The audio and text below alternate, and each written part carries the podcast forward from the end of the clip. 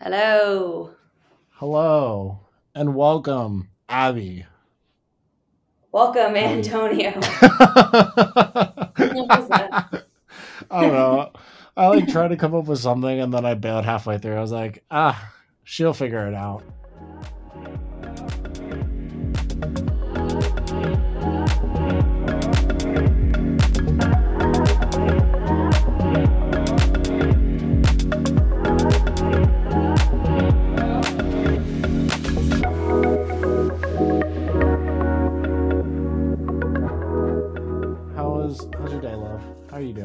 It's good. Um, I've been prioritizing myself a lot. That's great. In what ways? Um, just like not being stressed if I don't have plans. Um, Huge. and like, which is yeah, it's hard. But and then just being like, I'm gonna do a lot of pottery and work out. So I've been working out a lot and doing doing a lot of pottery. I love that. and I got a new TV. Ooh, I got a TV. I actually I didn't have a TV before. got it. So um, that's been exciting. I've been watching a lot. Nice. What have you Yeah. watching?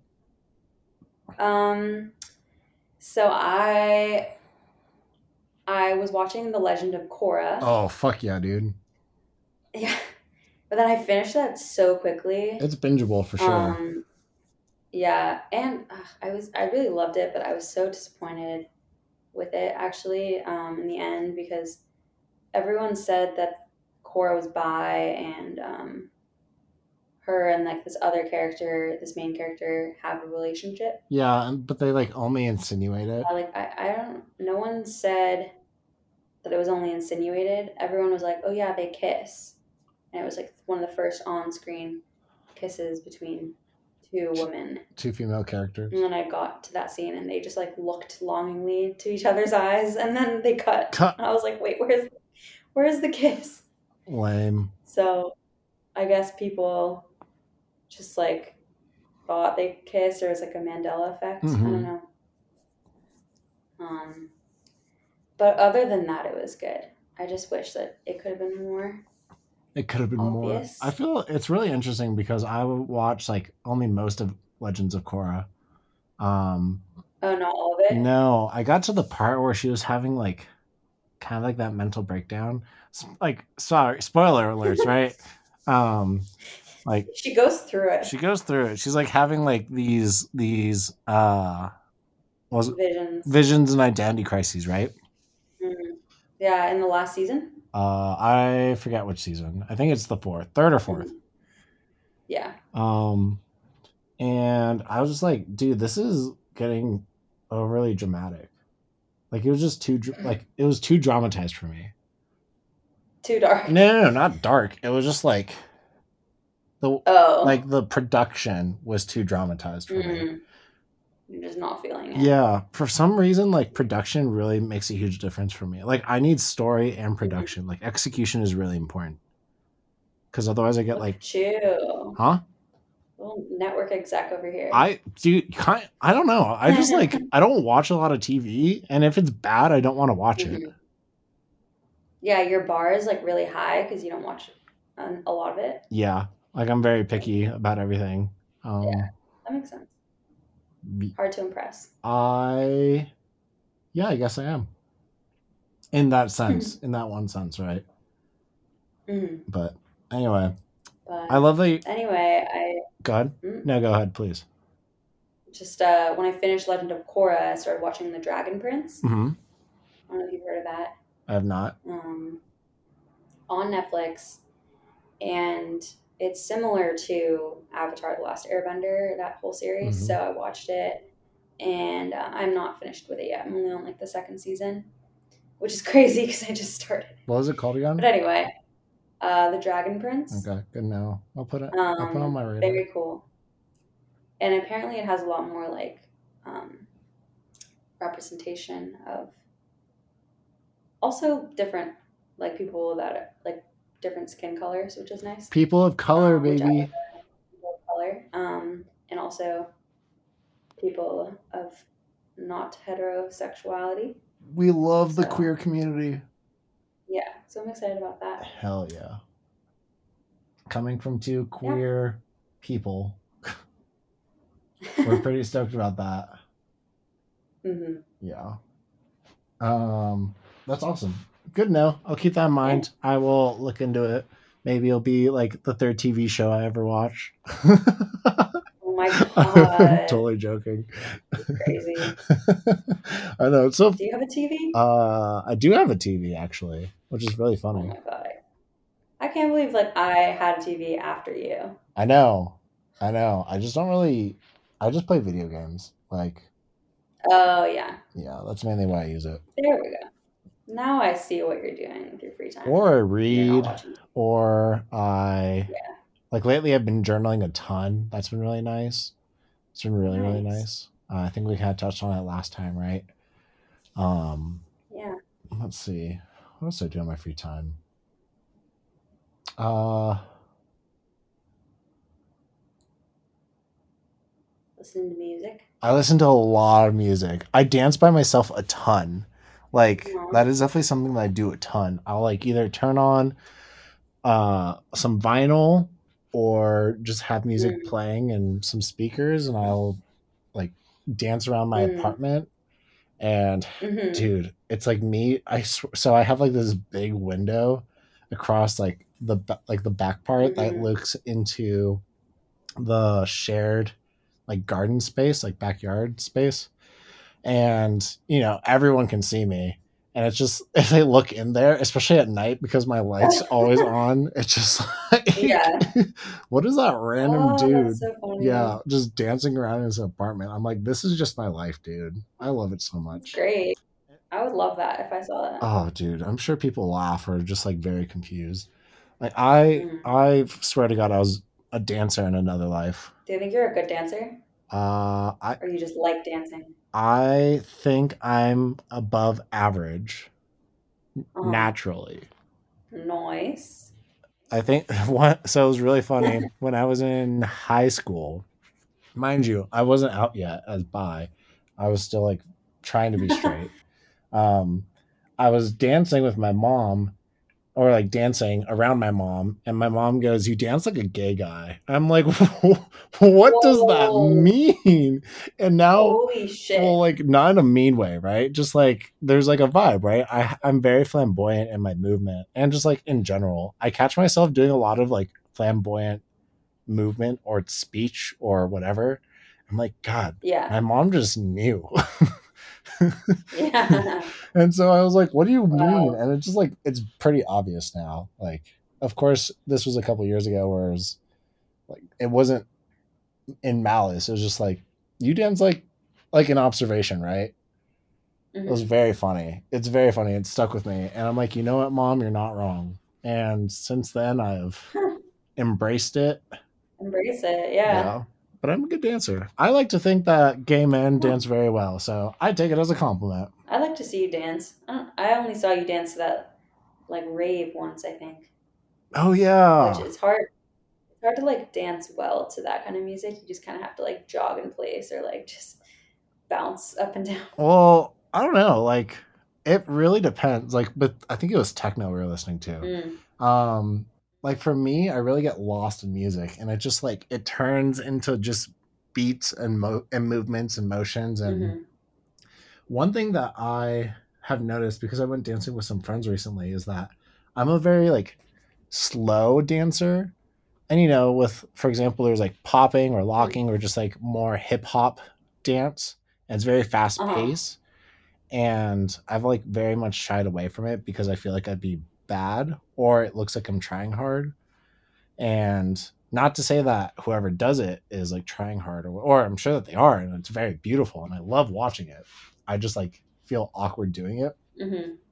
So I've turned into more of like a slow, like personal dancer. And I feel really, really awkward too whenever I dance with a group of friends because dancing and music is like so personal. A lot of the things I do are very much like for me. Like climbing, despite it being. Yeah, yeah, like climbing, despite it being a very social sport, is like for me, or running is like for me, or Yeah. like stretching, or uh, like oh my god or dancing or like listening to music it's all it's like for me like for my own mental or emotional or spiritual whatever kind of or physical health right Mhm. It's like not meant to be outward. It just happens to also a lot of the time be social too right? Right. so i always feel really awkward whenever i dance with people because i'm like dancing is like for me yeah it's like it's a form of expression rather than like a, a show or a performance you know? Hmm like it just comes out. Like i can't not do it. Like i i'll be fucking working and then a banger comes on either on like the overall speakers or my headphones i'm just like i start headbanging at like a coffee shop Nice. and there's like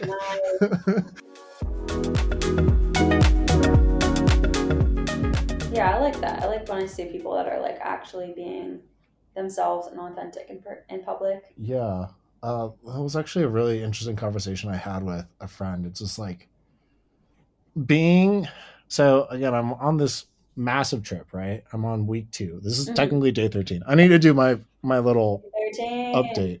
Day 13. Yeah. And uh it was we were talking two days ago. No, yesterday. And I was like, so solidarity is really hard for me and something I've been trying to work on um, for a number of reasons. One book I've been reading that my therapist recommended was this book called Letters to a Young Poet by Rainer Maria Rilke. Oh, I think I have that. It's really good. Huh. It's really, really good.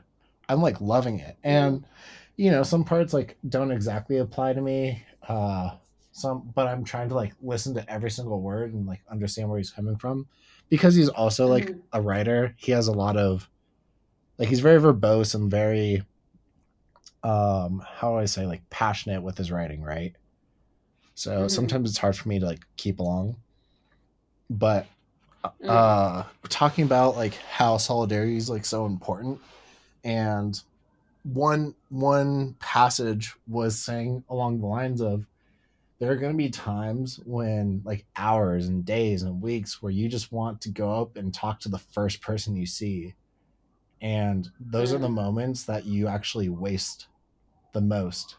Like you need to be strong in those strong in those moments because those are the people that you lose like you lose a part of yourself like you're wasting a part of yourself just to get some shallow interaction with someone right? Like you're not doing the real work inside of you because you're trying to escape something.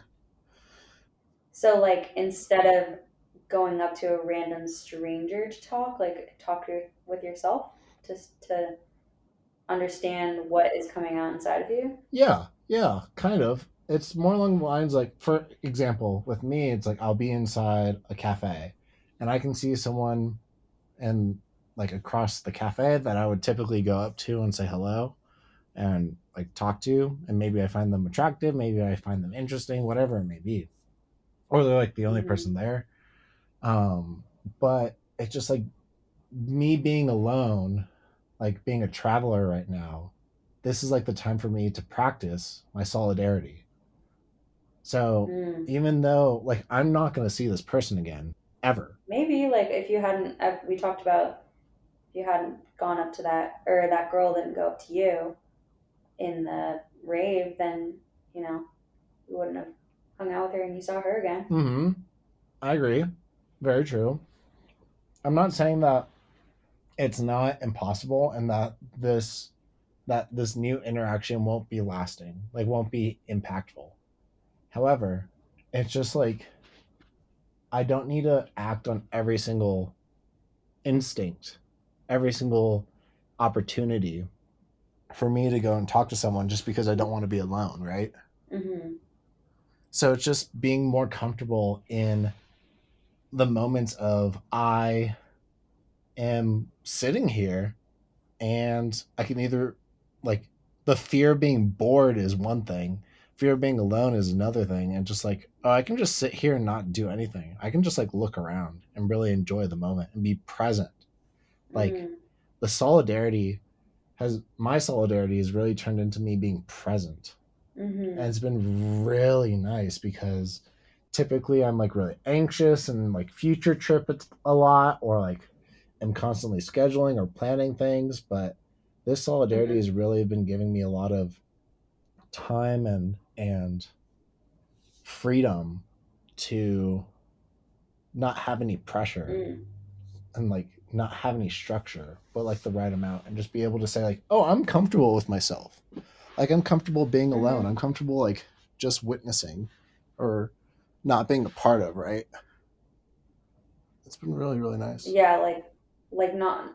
You mean like FOMO kind of Yeah, adjacent? almost. Like not having that FOMO. Not having that FOMO, but also like not having that fear of not having that fear of like having to look inward or that fear of not having anything to do or you Mhm. know it's just like it's natural for when people get bored or lonely or not have anything to do to reach out to someone else right Mhm.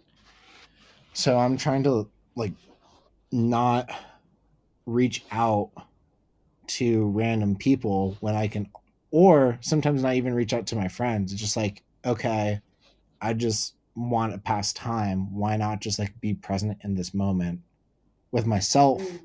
and then i can decide later if i actually want to go talk to someone or is it just me like avoiding the moment Right. Right. Yeah, like sometimes on long car rides to San Francisco Mhm. when I'm driving just by myself, I will spend the whole time talking with people on the phone, hmm and like that's really nice. Mhm. But I'm not really present in the moment. And then other Yeah. times I'll just listen to a podcast and decide like I'm gonna just do this drive and like think and have thoughts to myself and like listen to music and just chill.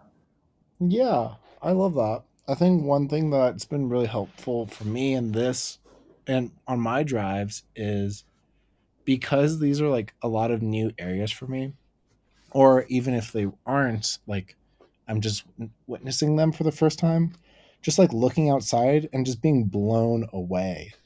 Like, Hmm. So part of the reason why I don't like hiking is because the view doesn't appeal to me all the time. And I think I'm realizing why. I think I'm realizing that the reason that the view doesn't fully appeal to me is because it's so vast that I can't comprehend it. And it because I can't comprehend, it just like hits me. It's like hitting a wall. I don't know what to do with it, right? Oh. So allowing me to just like sit there and like actually stare at like this vastness that is Utah, for example. Utah's fucking beautiful, dude. I don't know if you've been out here. It's Yeah. gorgeous. It's been a while. And it's like Star Wars out here. Jesus Christ. What do you mean? It looks like like a fucking Star Wars planet, dude. It's just insane. Oh, cool. and it's so beautiful hmm. and just like trying to absorb everything is impossible and i think that that presence Mhm. for me has been such a like it's it's really been good practice Mm. because it's something that i've never really been able to do like i it kind of goes in line with like uh eye contact it goes in line with just like being in the moment it goes in line with really like feeling vulnerable and small and insignificant in the in this huge world like the entire everything in the entire freaking universe in time has led to this one moment of me driving around in my car and living in it that's Mhm. wild It is wild. like it's so wild to think about All of your choices up to this point have led to all. All of my choices. And yeah it's freaky sometimes. I'm just like Yeah. like holy crap. And just like even if it, if you disregard like humans as part of the equation like we're you know i was talking to one of my friends about this today. Even if you disregard humans because it's such a like a blip of time in all the universe like utah as an example was underwater right? And then eventually become its became its own ocean and then eventually became its own lake and then just dried up as a whole The Salt Lakes? yeah, the Salt Lakes, exactly. Huh. And so now it's just like this other world.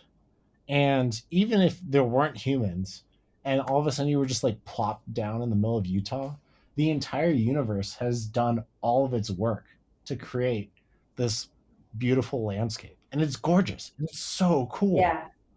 Yeah, the world is beautiful. The world is insane. I love that you're experiencing Utah. I oh my god, I feel like such a freaking hippie, dude. it's awesome. the world. Oh my god, I'm just like loving on life. I'm just loving on life right now. yeah, you seem like really happy in your update videos, Thanks, love. really Yeah, I see. thank you. I'm really happy that it's coming across. Mhm. Not that I'm like trying to, but just like I feel it. Like one one of my friends I haven't talked to since college, she reached out. She goes, "Your happiness is so contagious. So happy to hear or Yeah. love to see all your updates." I'm like, "You're so sweet. Like, That's thank you for yeah." It was very nice. I was like, "Thank you so much for saying that." It's not like I'm trying to be contagious or like engaging, but just like it's this whole trip has been such a blast. Like every day has been otherworldly, and I can't mm-hmm. even like. I'm laying on the ground in a motel in Utah in my underwear, living out of my car, dude. What am I doing? You're living the American dream. I'm living the American dream. Holy shit. I feel like like oh, it just like this I feel like a an astronaut and my uh-huh. spacecraft is my 2018 Subaru Outback, Hey, you know? Subaru. Subarus. gang. Let's go, let's Let's go. But it's just like it's been so amazing. Like I Yeah. I'm so and happy. you leap of faith.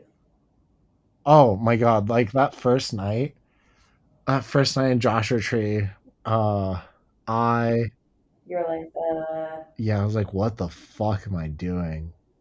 And I had that moment earlier today. I'm just like, what am I doing, dude? Like, what what is happening with my life? Like I'm have another four and a half months of just traveling ahead of me. mm, What am I doing? And I don't I don't have a job. what like I don't have anything lined up. I am just simply like experiencing. It's like crazy, you know. nice. This structure, this lack of structure is what's scaring me. I think we kind of talked Mm. about it, especially. I mean, if you want to go into the astrology aspect, like us being Virgos, right? We love Yes, structure, we do. Uh huh. and it's just been like trying to step away from structure and just appreciate the lack of it, hmm not having to be on a timeline all the time. I mean, you can still have structure though in little ways. Yeah, I mean, I have structure such as like being in different places at different times. Like I have days that I'm here and leaving, day like times that I'm traveling, times that I'm uh doing like climbing or running or whatever. But like Mhm. the freedom in between everything is what's like really refreshing. Not having Yeah. to be at like two o'clock, I have a meeting, and then three o'clock, Yeah. I'm getting like lunch with a friend or coffee with a friend or whatever, right? Yeah. it's just like purely me. Purely you. You're everything you're doing is because you want to do it, which is really More- cool, Yeah, right? yeah, Like every choice you make, you can make because that's just what you're feeling like you want to do in the moment. exactly. And it's just so freeing and so Mhm. scary all at the same time.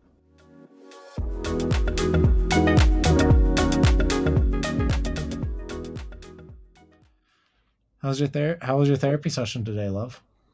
Um, it was pretty good. How so? Uh, well, talked about some of my like sleep issues again. Mm-hmm. I had another kind of vision, so that's great. um, Oh. Just just to make sure that I remember, it's like sleep paralysis, mhm. but you're not paralyzed, right? yeah, yeah, right. God. It's like my overactive imagination is creating scary monsters just to torment myself. I'm like, great, thank you, Abbie. I mean, Yeah. again, I don't think it's like your over like overactive imagination. If it was just your overactive imagination, I believe a lot of people would have a lot of other solutions for it, right? Yeah, it's like, well, it's combining the fact that I have a very active imagination and visual mind, Mm-hmm. um, visual brain, with my anxiety. Mm-hmm. Okay. So then, So, what did you talk about? Like, how did you dissect it during therapy? um, well, I so I had another vision of uh, another character from the Legend of Korra. Uh, it's so nerdy. I love Um, it, dude. I love it so much. but instead of so before it was the evil like antagonist from season three who I saw in my room, and then I went to season four, and so then it was the antagonist from season four who was like this woman named Kuvira, and she was just like I woke up, I I heard her voice in my brain, which is actually really weird, and I haven't like had a auditory element to these visions before Mm. um, or not in a while. Like I have a very like weird auditory brain as well, where sometimes I'll like I can hear like full symphonies like in my brain just being like conducted. Yeah, I feel that. Yeah. I know it does. I was actually talking to a friend about how I just have like a radio like in my head all the Ah. time. Okay, good. So it's not just me. No. But yeah. So anyway, I saw her in the shower. In the not in the shower. I saw Um, her in the shower. I saw her in my bedroom, and I kind of realized what was happening pretty quickly because I'd had the other Korra um, thing happen like just the week before. But Mhm. I turned on my salt lamp, and I've been sleeping with my salt lamp on since then. That's cute. That's yeah, cute. Do you find it to be helpful? yeah, That's good. like a, a little light really helps. yeah, I think that's like a good metaphor for a lot of different things. Hmm. You know, Yeah, a little light. oh, like I, I that was actually another conversation I had today. Um, Hmm. it was kind of going back to conversations with my brother um about my relation with with our relationship with our dad like we have Mhm. different moms but same dad and he's like 13 14 years older than me i want to say um Hmm. so you know we talked about our different dynamics and i eventually brought it over to my mom and what we kind of talked about and how and how she like kind of gave me information about what my little sister experienced because you know my older siblings weren't really around because by the time that i was like my parents were separated when i was six they were already out of the apart- Mm. like out of the house um Hmm. so they didn't really experience the dynamic between my dad, my little sister, and myself, um, and me, to correct the grammar, or yeah, Mhm. uh, when it was just like us three and not really anyone else saw it, right? So, but I didn't really think about how the dynamic between my dad and myself, dad and me, were like, if you take it from another perspective, you can see it a whole different frame, like a whole different way, right? So it's like, okay, he was yelling at me for whatever reason, right? And then if you just shift it, it was like all these reasons that he was yelling at me, or he wasn't actually yelling at me. It was just like how like a tonal change. Um, and I know that was a terrible point of reference, but in a, in the overall point, what my mom and I talked about was that the reason, you know, my dad saw a lot of my amazing qualities, and my question was, why, if he saw all these qualities, did he pick on me all the time? Mm. And my mom goes, Well, it was never about you. It was just like how he parented. I was like, What do you mean? And she goes, It wasn't the things that you were doing. It wasn't the things that you were uh like doing wrong or doing well. You know, Mm. like, yeah, I'm an overactive kid and you're gonna get frustrated sometimes, right? Like kids are frustrating. right. But like it was not about me. And I think that that was Mm. uh, something that, or, or the conversation that my friend and I had today was remembering that life isn't just about you and that like all your experiences like may have affected you and like may have felt this way and not to minimize anyone else's experiences but just like it would not be just about you if it was like anyone else it could have been the exact same thing and it wasn't just because of you it was because of something else completely unrelated but you Because of them. oh yeah exactly Yeah, because our parents are their own people and have their own traumas as well, which is like hard to remember Mhm. um, that they bring to their parenting style. And so it could have been you could have been any other kid, and he would have done the same thing, exactly which is unfortunate. um, it was just like a really interesting conversation because what like what was it that that you just said i want to connect it back to that oh my god what did I say?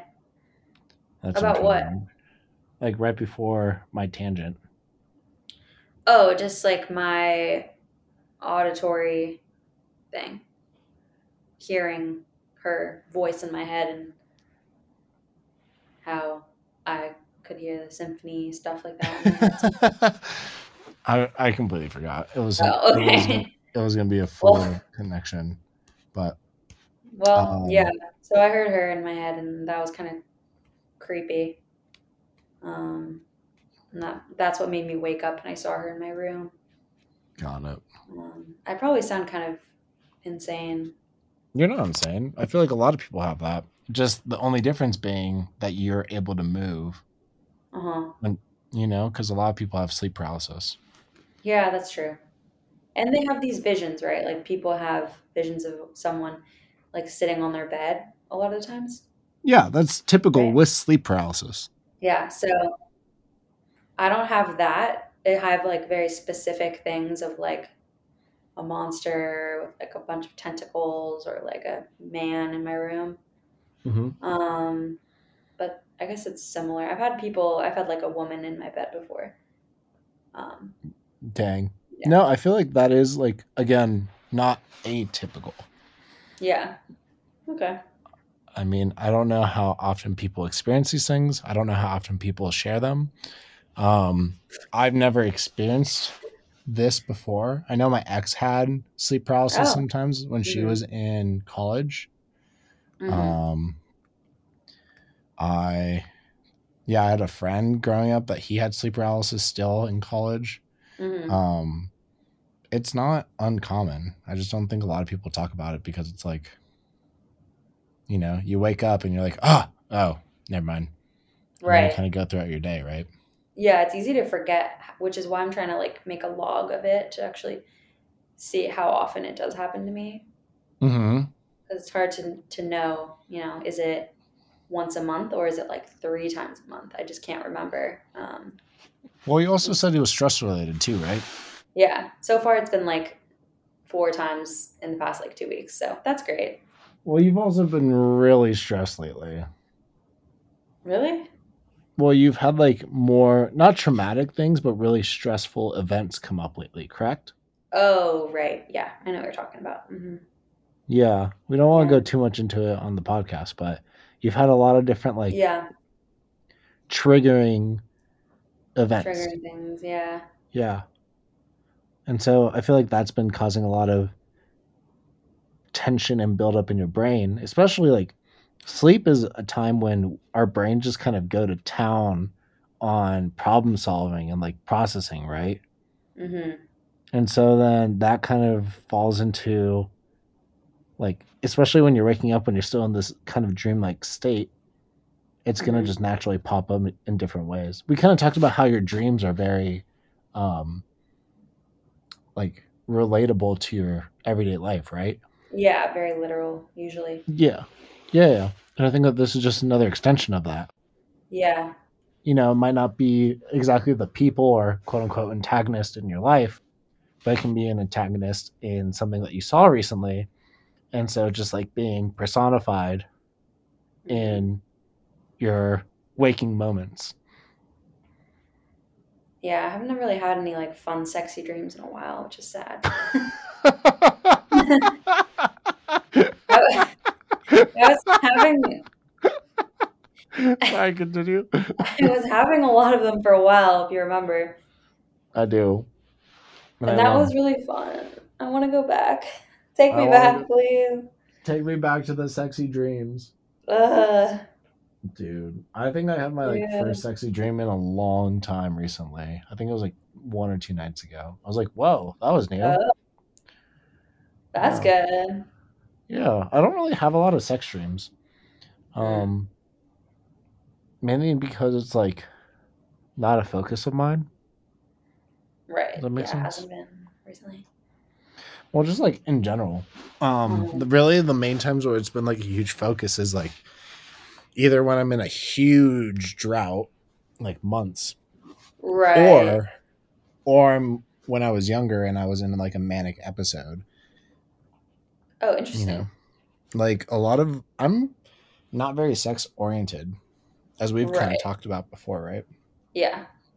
So it was just a way that my bipolar, m- like manic side of my bipolar disorder came out. It was just like, yo, wouldn't it be fun to like fuck everyone? it would be be fun? fun. yeah, exactly. And so it was just like, that was when, that was a lot of my, uh, Mm. like self worth coming out. Just like, well, the only way people can show that they like me is if they have sex with me. Um, Oh, yeah. the only way that I can have fun as if, or like flirt with people as if I have sex with them. hmm Um, the whole thing, right? yeah, I felt like that in college a lot. I'd be like, Yeah. like the way I get validated. Aren't you pretty sexual? Um, I don't know. I don't know what by what standard we're so, we're talking about, but I guess I don't know. Would you consider yourself a sexual person? yeah, Okay. How so? because I find it to be a fun way to connect to people Mm, and get validation from it too, got it. and uh, have I like it. I. Sex is fun. Consensual sex is fun. hmm I love that.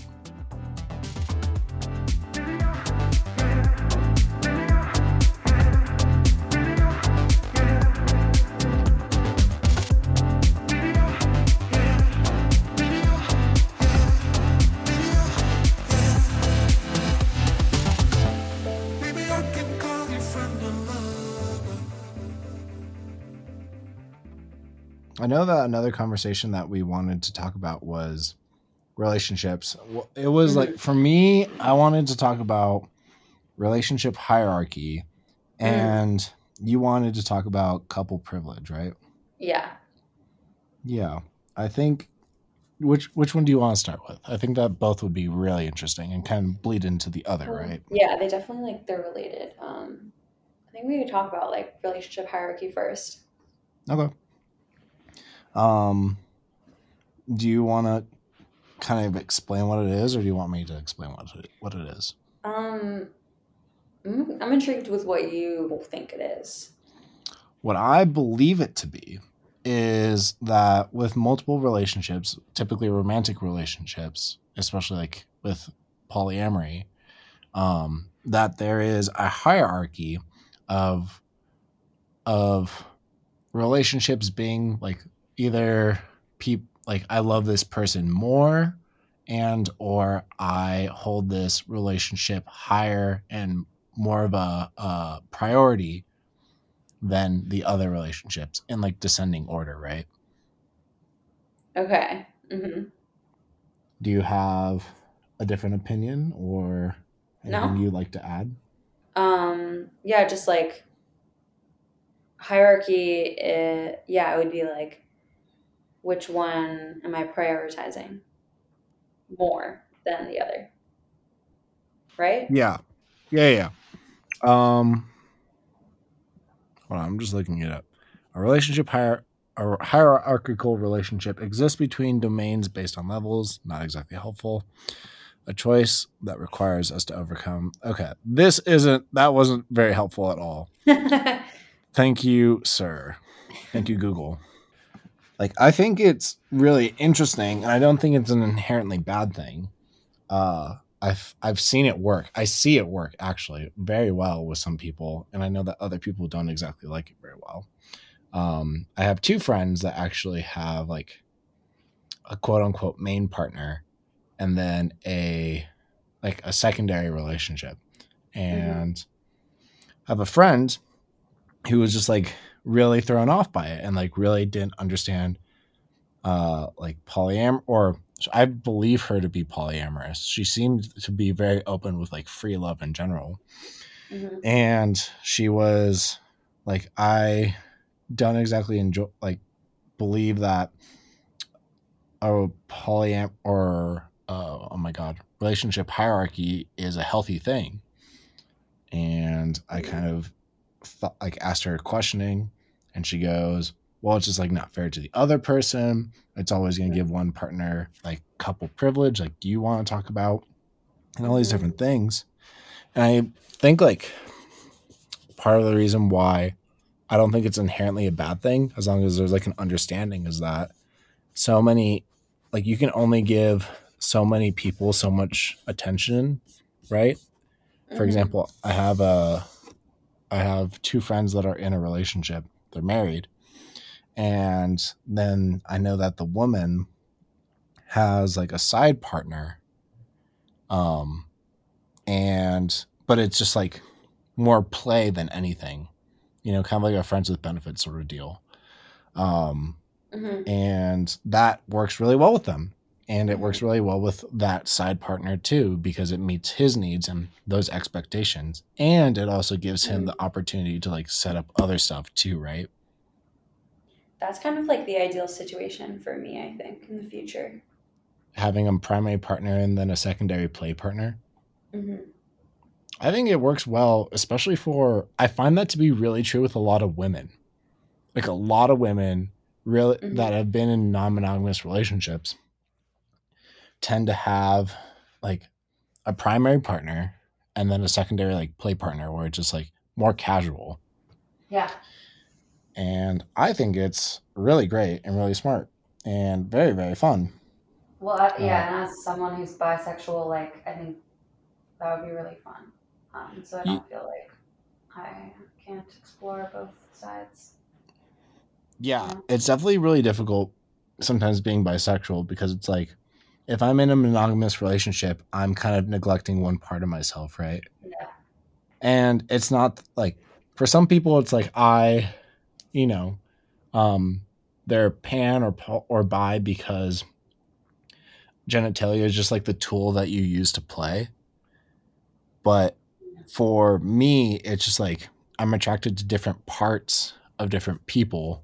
And yeah like genitalia is de- definitely just a way to play however i just enjoy both tools so i need both tools in my life. Need it. That- Absolutely need it. did i tell you? No go ahead. Please please. No, I don't have anything to say. uh did we talk about like me now considering dating a guy because i'm poly? Mhm. did we talk about that before on here Yeah, you just mentioned that you're open to it, maybe. Yeah, I think that that's like kind of along the lines of having a primary partner and then a secondary, more casual partner being the like one of them being a guy. I think that, would be kind of ideal for me too. Mhm. Um, what's really interesting is how that hierarchy, again, not inherently bad, does give that couple privilege. Do you want to talk about like right. what your thoughts are on that.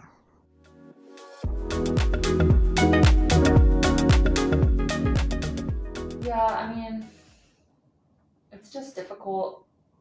Well, it's fine if you know going into a situation like what the hierarchy is going to be, Mm-hmm. um, and that, and it goes well if everyone kind of like agrees to that and sticks with it. Mm-hmm. I mean, you, you can run into problems and people like develop feelings they're not like they weren't expecting. I don't think it's problems. I think it's just like more to consider, right? Yeah. But, but yeah, when I was dating those couples, I definitely felt like that couple privilege come up pretty heavily um, as things progressed. Um, What do you mean? Just like, well, in the beginning, I was so excited. It was fun. It was flirty. It was like, I'm the new person that they're interested in getting to know. Um, they're kind of like wooing me and kind of just like wanting to make sure I'm happy and um, yeah, just very interested in me as like the new person. Yeah. But then I just it was weird to be like, okay, well, when I leave, then they're just gonna stay because they like will live together Mm-hmm. and they're just gonna stay with each other and talk about me, talk about the experience, discuss Mhm. whether they like me or not. You know, and it's just kind of Mm. like weird to know that that's happening. Mm, yeah. Not in like a malicious way, but just literally like when I'm not there. Yeah. Um, and so I have to be like very confident in myself to kind of withstand that possible judgment. Yeah. it's Um, it's really hard. Yeah, I just gotta be like, I know I'm great. Like no matter what they say, I am so great. You are pretty great, Abbie. Thank you.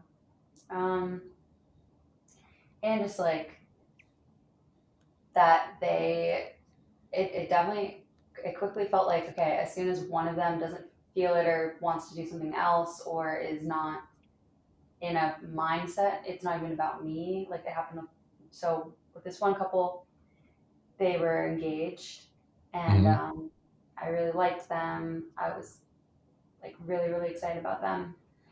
And then they were really excited about me and we had this group chat Mm-hmm.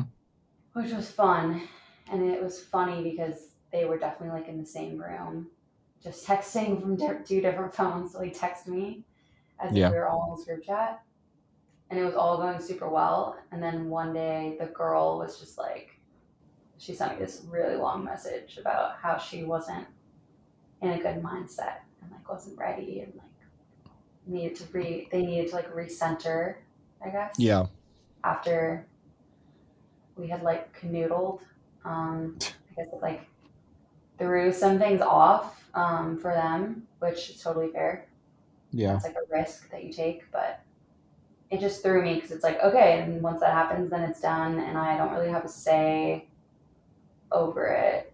Um, like the couple, they just they go back into themselves, and you know, I'm kind of left like, okay, Yeah. It can definitely make you feel kind of like a toy being cast Yeah. aside. exactly, Yeah, it's a, it is very very difficult, and because I think like the there's there's two different forms of couple privilege where it's like obviously it's like obviously the the primary couple has like the priority, but it's either that you're going in and like seeing both partners hmm or you're seeing one partner and that partner has another primary partner, right? yeah, like And the so- guy I'm seeing now. Exactly. Uh, it's just like it's a very different kind of couple privilege where it's just like okay rather than because you feel like you're being taken away from one or from both because one might not have the ability to or not be exa- excited about the dynamic right Right. Like you, they kind of have to be like, if you're dating both of them, it has to be unanimous it has to be unanimous. Exactly. hmm and that's really difficult dating a couple is freaking hard mate It is. Like- The only time I've been in a thruple was with my two best friends. So and then I brought them together by accident. I was like, "Oh, my best friends should meet. Like, you're finally in the same space. Like, let, let me get you together. Um, like, let me introduce you to." I, did, I didn't even think about it. I didn't even think that they would be dating, but they obviously dated. And it was like the January before COVID, so then they fell really hard and into each other, right? Mhm. Um, and then I was just like living around them. So I'm like, well, you two are my best friends, and I've had sex with both of you, and you both are still very attracted to me. And we play this fun game of like Antonio in the middle. So Mhm. it just kind of works out. And it was really great because, you know, they are my closest friends, some of my closest friends. And the, but like that's a very different dynamic than meeting someone, meeting a previously engaged couple Mhm. and it does take a huge risk of okay i'm dating two people at the same time Yeah.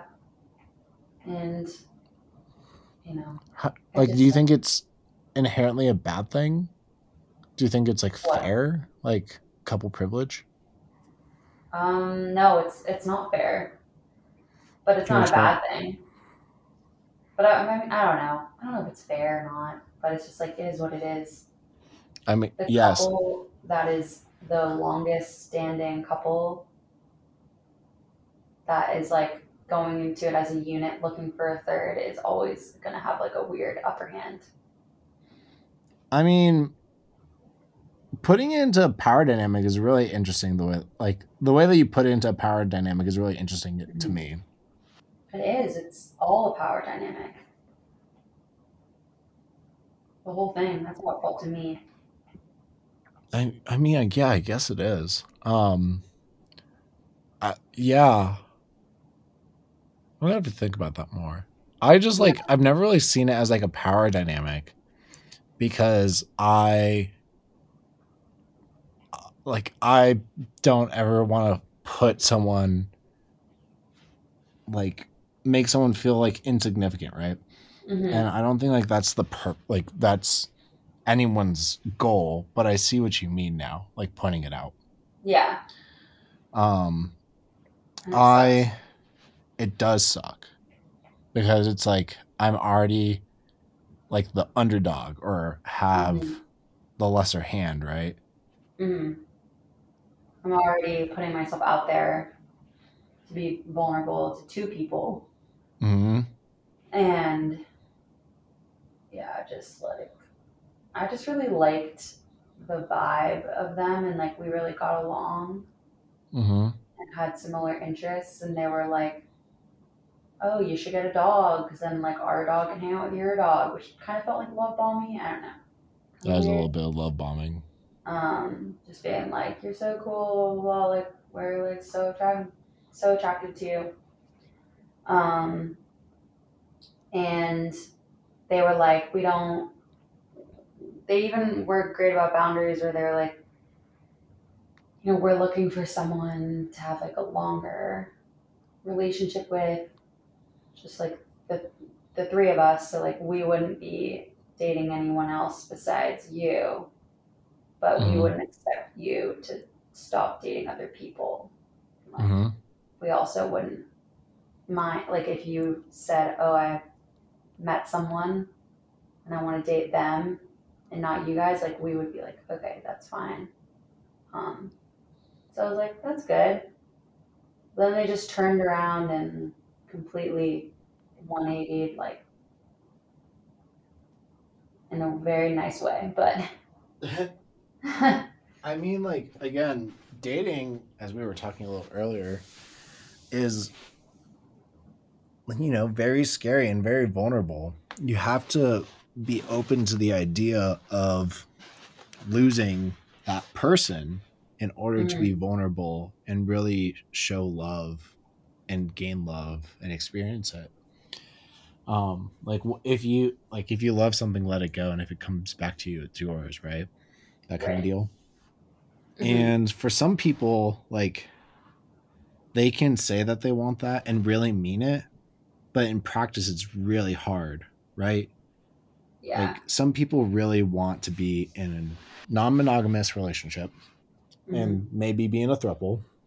However, in prac in practice, they might not have the social skills, the the necessary knowledge, the practice, all these different things, right? It's Yeah. really unfortunate because it also means like just like dating with one on one, because these people don't have a very niche skill, it also affects you. Yeah. And it's really hard. Yeah, it was definitely that like in practice thing Mm-hmm. that they freaked out about and she said she was feeling like really anxious. Um they had never hooked up with like a single woman before. Mm. They had only kind of done like a light couple swap. Mm-hmm. Um so that that was probably like kind of weird for them. Yeah, Just it's to- very to- different. Yeah. It's it's a very like maybe they they thought it was going to be more similar. Yeah. Uh it wasn't, I guess. I mean, a lot of the time it's just like, yo, I want this. This is like the ideal scenario, but in your Uh-huh. head, like in your head. But then in practice, it's going to be so different, right? Yeah. So it's unfortunate the fact that it kind of happens that way. Yeah. And that couple privilege really comes first, right? Mhm. Because especially when it comes to dating couples or dating someone in a cup in a primary relationship, it's just like you have you as you say, you kind of have to accept that okay, some things are going to be out of my hand. Like I have to consider a third party's um expectations, needs, uh feelings, emotions, like prac practical thoughts, like rational thoughts, everything, right? Mhm. Despite me not even being there. Right. Like like it's two brains, but you're only like with your current scenario, you're only experiencing one. And you have to be mindful of that other person. Or with Oh. that couple that you were both seeing, Mhm. it's like you are with two people, but then they have their own dynamic Mhm. that is, as you said, like quote unquote behind your back. Right. So many dynamics. Oh, So many dynamics. and like the second, the other couple that I went on like a few dates with, um, it was like a little more like casual vibe. Mm-hmm. But um, yeah, like we were texting a ton, like hooked up a little, and then they just stopped texting me in our group chat, and then I was like, "Hey, you guys good? Like, what's up?" And then they were just like, "Oh, we're by the way, like we're we we've been like dating someone." I was like, Yeah. okay, cool, Thanks for the communication. great." Like that's okay. Yeah. Kind of a bummer. Unfortunately, people, despite there being two of them, can still be really shitty at relationships. Yeah. Also, they just like, you know, for them, for this particular couple, it wasn't about a person, I think. Like, they, it was more of like a body that they wanted to fill. And it was like the next shiny object. Like, there was always going to be A new one. someone else. And they were married and they just kind of like had each other and they loved each other so much. And they just didn't really like care as much about the third person, it seemed. Yeah. So I think like your experience of couple privilege comes into not being regarded as like a like another potential partner, maybe. Yeah. Or just having a say at all. Mm-hmm. In, It like- feels very out of your control. Yeah, so that wasn't good for me. Um, It's very difficult. It's very Yeah. very difficult, and it's hard because it's just like in in the what I would think. This is me kind of just thinking as I go. What I would think a healthy dynamic be is like yes, you both like the the couple has to be mindful of each other. However, they both need to be comfortable with it, but if one isn't comfortable with it, then Mhm. the other person needs to be able to help them, however, not completely disregard that third party. I think a good Mhm. example comes from this book I've been reading called The Ethical Slut. where they give an example of say you and your partner are open and poly, and Mhm. that you are going to see your other partner despite like you like you and your primary partner living together and your pri- and your primary partner's like been fine with it but night of like you're going you're leaving out the door Going to your date. Uh huh. yeah, you're going to your date or like getting ready, and your primary partner is like, hey, I'm actually really anxious about this. Like, Huh. can you not go? All these different things. Interesting. What's appropriate is to say, how can we like subside this? How can we help you through this? However, I still like am emotionally invested in this person. This person still Mhm. has like feelings and emotions, and I have to respect them, and they're my partner or a potential partner or just a friend or whatever, right? Like you need to be respectful of them. So like your partner, your primary partner, that primary partner also needs to have a similar respect for that secondary partner. Right. Yeah, like, Like- I, I like that. Um, like they have their own relationship. Yeah, You exactly. can't just assume that they're going to throw everything out the window. Exactly. And it's just exactly like that. I mean, it's if we change it from an, a poly relationship to monogamous relationship and the second partner to like a close friend. Friend. hmm Yeah. It's like really fucked up to say, like, hey, I'm like, I don't want you seeing this person anymore. Like, that's not okay. Like, that's more socially unacceptable, right? Yeah, and like it's still an agreed thing, like in a non-monogamous relationship, like you guys agreed. Yeah, and of course there's like a little bit of a different dynamic saying like hey, we this is also involving involving more romantic emotions. This is involving like sex as well, like maybe whatever that dynamic may be. However, it's still the same thing. There is a third party that the original two parties have to consider. hmm And if the primary partner isn't considering that third party, then there's like an imbalance. hmm And I think that a lot of people use that term of of what's it called? Couple priority as a scapegoat to saying like I don't want to put pressure on our relationship. Right. But it's like, dude, then why did you open up your relationship? Exactly. It's Like- it's it's gonna put stress on your relationship Yeah. no matter what. Yeah. Like- Opening up your relationship, if you don't have a secure relationship, it's not gonna work no matter what. Yeah. Like that's just that's the reality of it. And so when part like couples try to bring in a third or trying to open up their relationship and aren't real with themselves, like it's important for that primary partner to be honest and vocalize these things, saying like, "Hey, I actually have these emotions. I actually am second guessing these things. However, these are things that I need to work on. And when you come back, I want to be able to talk about them.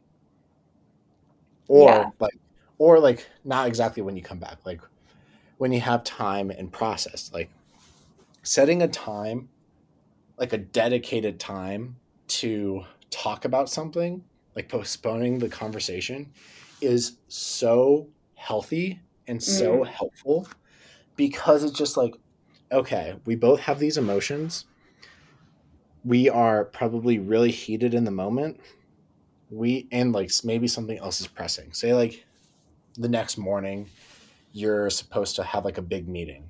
Like you're not mm-hmm. going to like it's it's really not helpful to be stressed about the big meeting and your partner. Like of course Mhm. you want to prioritize your relationship, you want to be mindful of your partner. However, life is life and you can't always you can't always expect your partner to drop everything for you in your relationship because they're their own person. They have their own Mhm. life without you.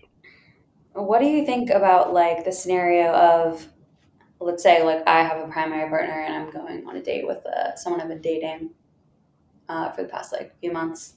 I'm Mhm. excited and I'm walking out the door, and then my primary partner who I live with is just like suddenly has an an issue is like, oh, I'm like really really stressed about this thing. Like, I need to talk to someone about it. Like, can you can you stay and talk to, to me? Or like having a panic attack.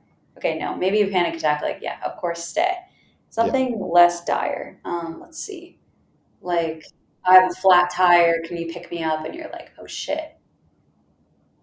I mean, there's one thing about being in any dynamic with people is understanding your limitations and the ability to say no.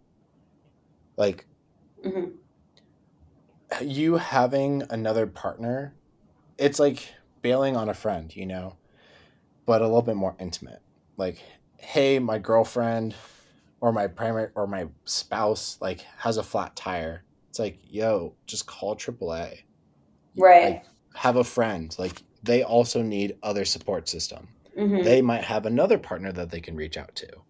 hmm Like this your primary partner like yes you need to give them that love and support and respect and and be there for them when they ask for it however hmm it's important to be able to say no i have prior engagements Like, this involves another person i can't Mhm. just drop everything for you hmm that is a little emotionally manipulative because it's expecting your partner to give you everything.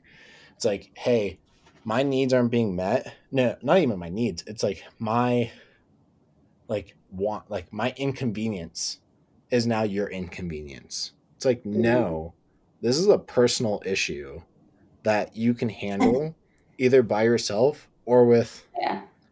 like some other assistance. You don't need me as your primary partner. you. Well, it kind of is, like, right? Like, Mhm. not in a rude way, but rather, you need to be able to help yourself before you can ask for help for, uh, from others, right? Yeah. Well, not entirely. Well, yeah, actually, kind of true. So if your partner called you up and said like, "Hey, can you help me out with a flash, flat tire?"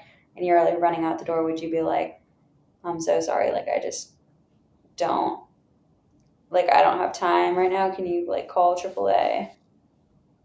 If it's a flat tire, yeah, like look up a YouTube video. Like, be like this is a, this is a moment for you to learn how to change a tire. Like, Yeah. you can like power to you. Um, What if they're like, "Oh, I just had a really hard day and I need to talk to someone," and they call you? Then that's like a boundary, I guess. That it is a boundary. However, I could be like, I'm running out the door. These are my limitations. I'm happy to talk up until this moment. Yeah. Or like, I'm happy to talk after, like at this time. Yeah, it's like Yeah. I you like that partner. Your primary partner also has to respect you. Like they're Mhm. coming to you, but they also have to respect your boundaries and your limitations. Yeah. It's like going up to your close friend and saying like, "Hey," and they're on a date, right? Or Mhm. they're with their partner, like, "Hey, I had a hard day. Can you, like, can you come over?" Right. right? It's like the same thing because all relationships are is just a little bit more commitment than a friendship. Mm-hmm. So it's just like that matter of respect that you have to have for each other and understanding. Yeah. Like just because you're in a primary relationship doesn't mean that you are now the top priority of everything of that person's Mhm. life. Some people may think that. Some may some people may feel that way, and sometimes it works for other people. mm-hmm. However, in practice, a really healthy boundary is to say, like, no, I can't help you. That's partially why I'm poly, because I know that when I date someone, there is a high, high, high probability not all my needs are going to be met. For example, I probably won't be able to get the other genitalia, right? Oh my god. Like, like that's just like an obvious one, right? An obvious one for Mhm. for another reason like say if we take my previous relationship that was monogamous i wasn't getting my needs met despite me like be really into this human right Mhm. and one way that i could have gotten my needs met more is if i had another partner that i could spend more time with my partner didn't want to didn't need to see me as often as i needed to see them Mhm.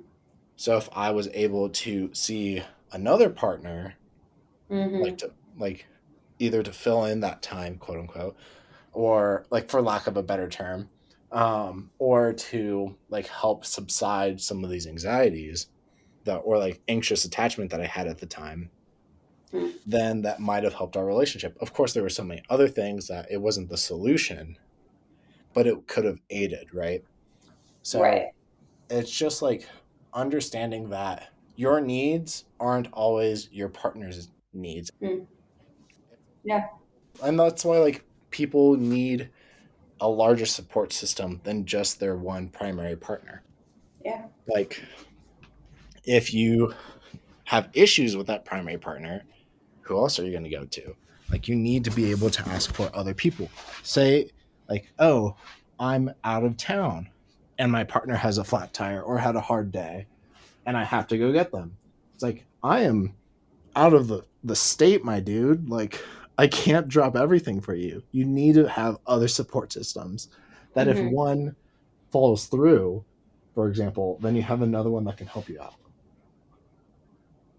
Yeah, I was talking in therapy this morning about similar a similar thing where it's like I am happy with the scenario that I have right now in this like relationship or whatever it is with this guy. Mm-hmm. And also I'm happy with with it cuz in other and prior relationships I've just kind of let a lot of my creativity and outlets and other like hobbies fall by the wayside in order to hang out with a significant other Mm-hmm. um, and like be a be someone that will please them and be there for them. Mm-hmm. But I'm not really there for myself. So I feel like in this scenario or in this dynamic, I'm able to prioritize myself a lot more Mm-hmm. and other friends, and be like, I was, so I told this to my therapist. I was like, I felt like my cup wasn't being filled in my other relationships with like water, enough water. I wasn't getting enough. Yeah. But I think that was because I wasn't filled by myself first. Yeah. Like, I didn't have my own fulfillment from within. Mm-hmm.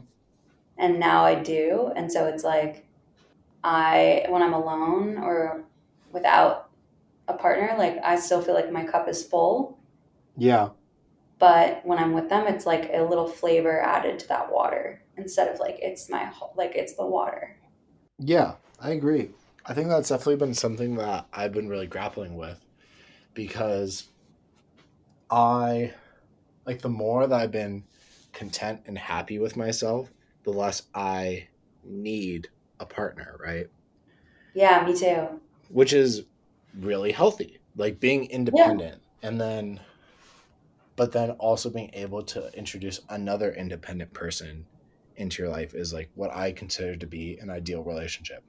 Two independent mm-hmm. two independent people coming together to be greater than the sum of their parts. I've said that before. Yeah. However, the hard part is getting two independent people together. Yeah. because it's like they're so like their life is so awesome already. Like it's hard. Someone else. Yeah.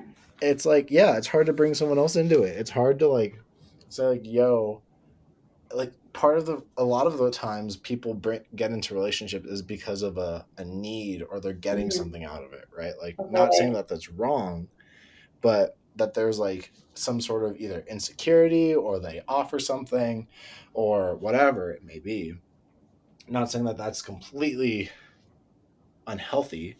It's Mhm. just just like it creates a dynamic that might put stress later on in the relationship.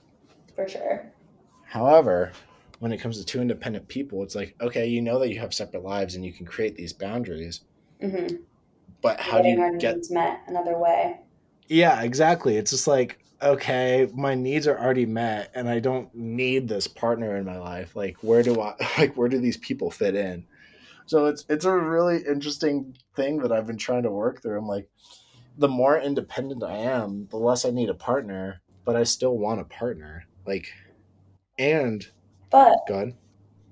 just like then I feel like that's the best case scenario because when you're with someone not for not for like a need but because you want them in your life and that means that they really work with your life um, and like you can find partners that will be good for you Yeah. um, more than just like if they're if you're floundering looking for anything anyone to come come up and hang out with you. Um, versus if you're doing your own thing and you find someone that fits with your lifestyle then i think that's a lot like more sustainable. Um, it's like yeah.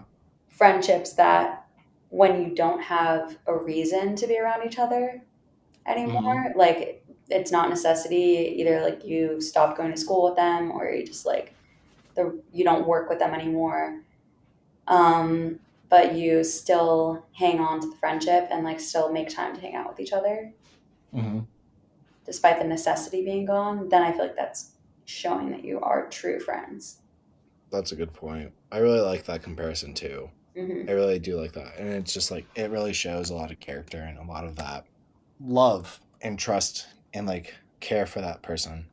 Um I think what you're saying overall might be in a very brief way like quality over quantity, right? hmm And it's just really hard because dating in LA is freaking hard. And then on top of that, like dating someone that you find to be quality and figuring out how this independent person fits into your life. yeah it's like it's 50 th- different things have to line up. Like the universe and all the stars have to align for you and this person to get into a relationship, right? how do people and of course it makes it so much better when you when it does happen right it's right. it's fully worth it it's just like in the moment right now i'm like fuck it would be great to be cuddling someone right now right yeah like it's just like ah. But then when you do find it it's just so worth it. And it's hard because you have to keep those standards high. You have to hold Mhm. yourself accountable. You have to keep the self-worth really high. you really do. And it's so hard It's really because you see all these people it's just like oh this person really likes me. This person's Mhm. really into me. This person like wants to be around me. They're all right. I guess i'll let it happen right? Like that Mhm. that tends to happen a good amount unfortunately. Yeah same i'm like Try- wait do they are they good for me? Or do they just like me? Or do they just have a french accent?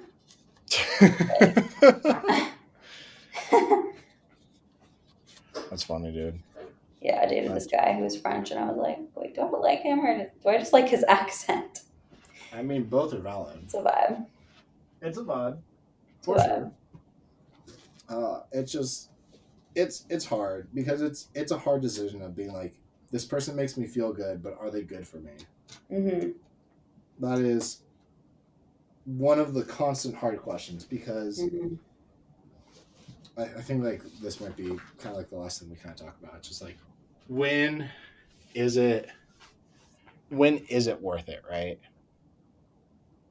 When is When it is it worth like when is that quality really the quality that you're looking for and really wanting and really like Yeah. needing in your life, right? And when is how is it how do you know when it's worth like fucking up your peace? Uh, I don't know about like fucking up your peace. I think it's just like when do I know that having a little bit of like putting in work, I think might be the way of putting it, right? Mhm.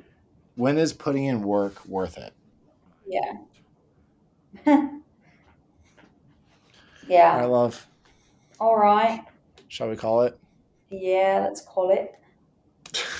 This is a good, it's a good episode. I think. It was it was a good episode. All right. Well, I love you, Abbie. I love all Love of too. the people that are listening. I'm sad that we can't be in the same room right now, but I know. I miss you. I miss you too, dude. I miss all of you. I miss you, my friends. I miss all my loved ones. And But- you'll be back. You'll be back so soon. I will be back, and it will be so great, and it'll be all that quality, Mhm. all that quality time once again. Yeah. All right. Goodbye, therapy thoughts. Goodbye, my loves. See you soon. See ya.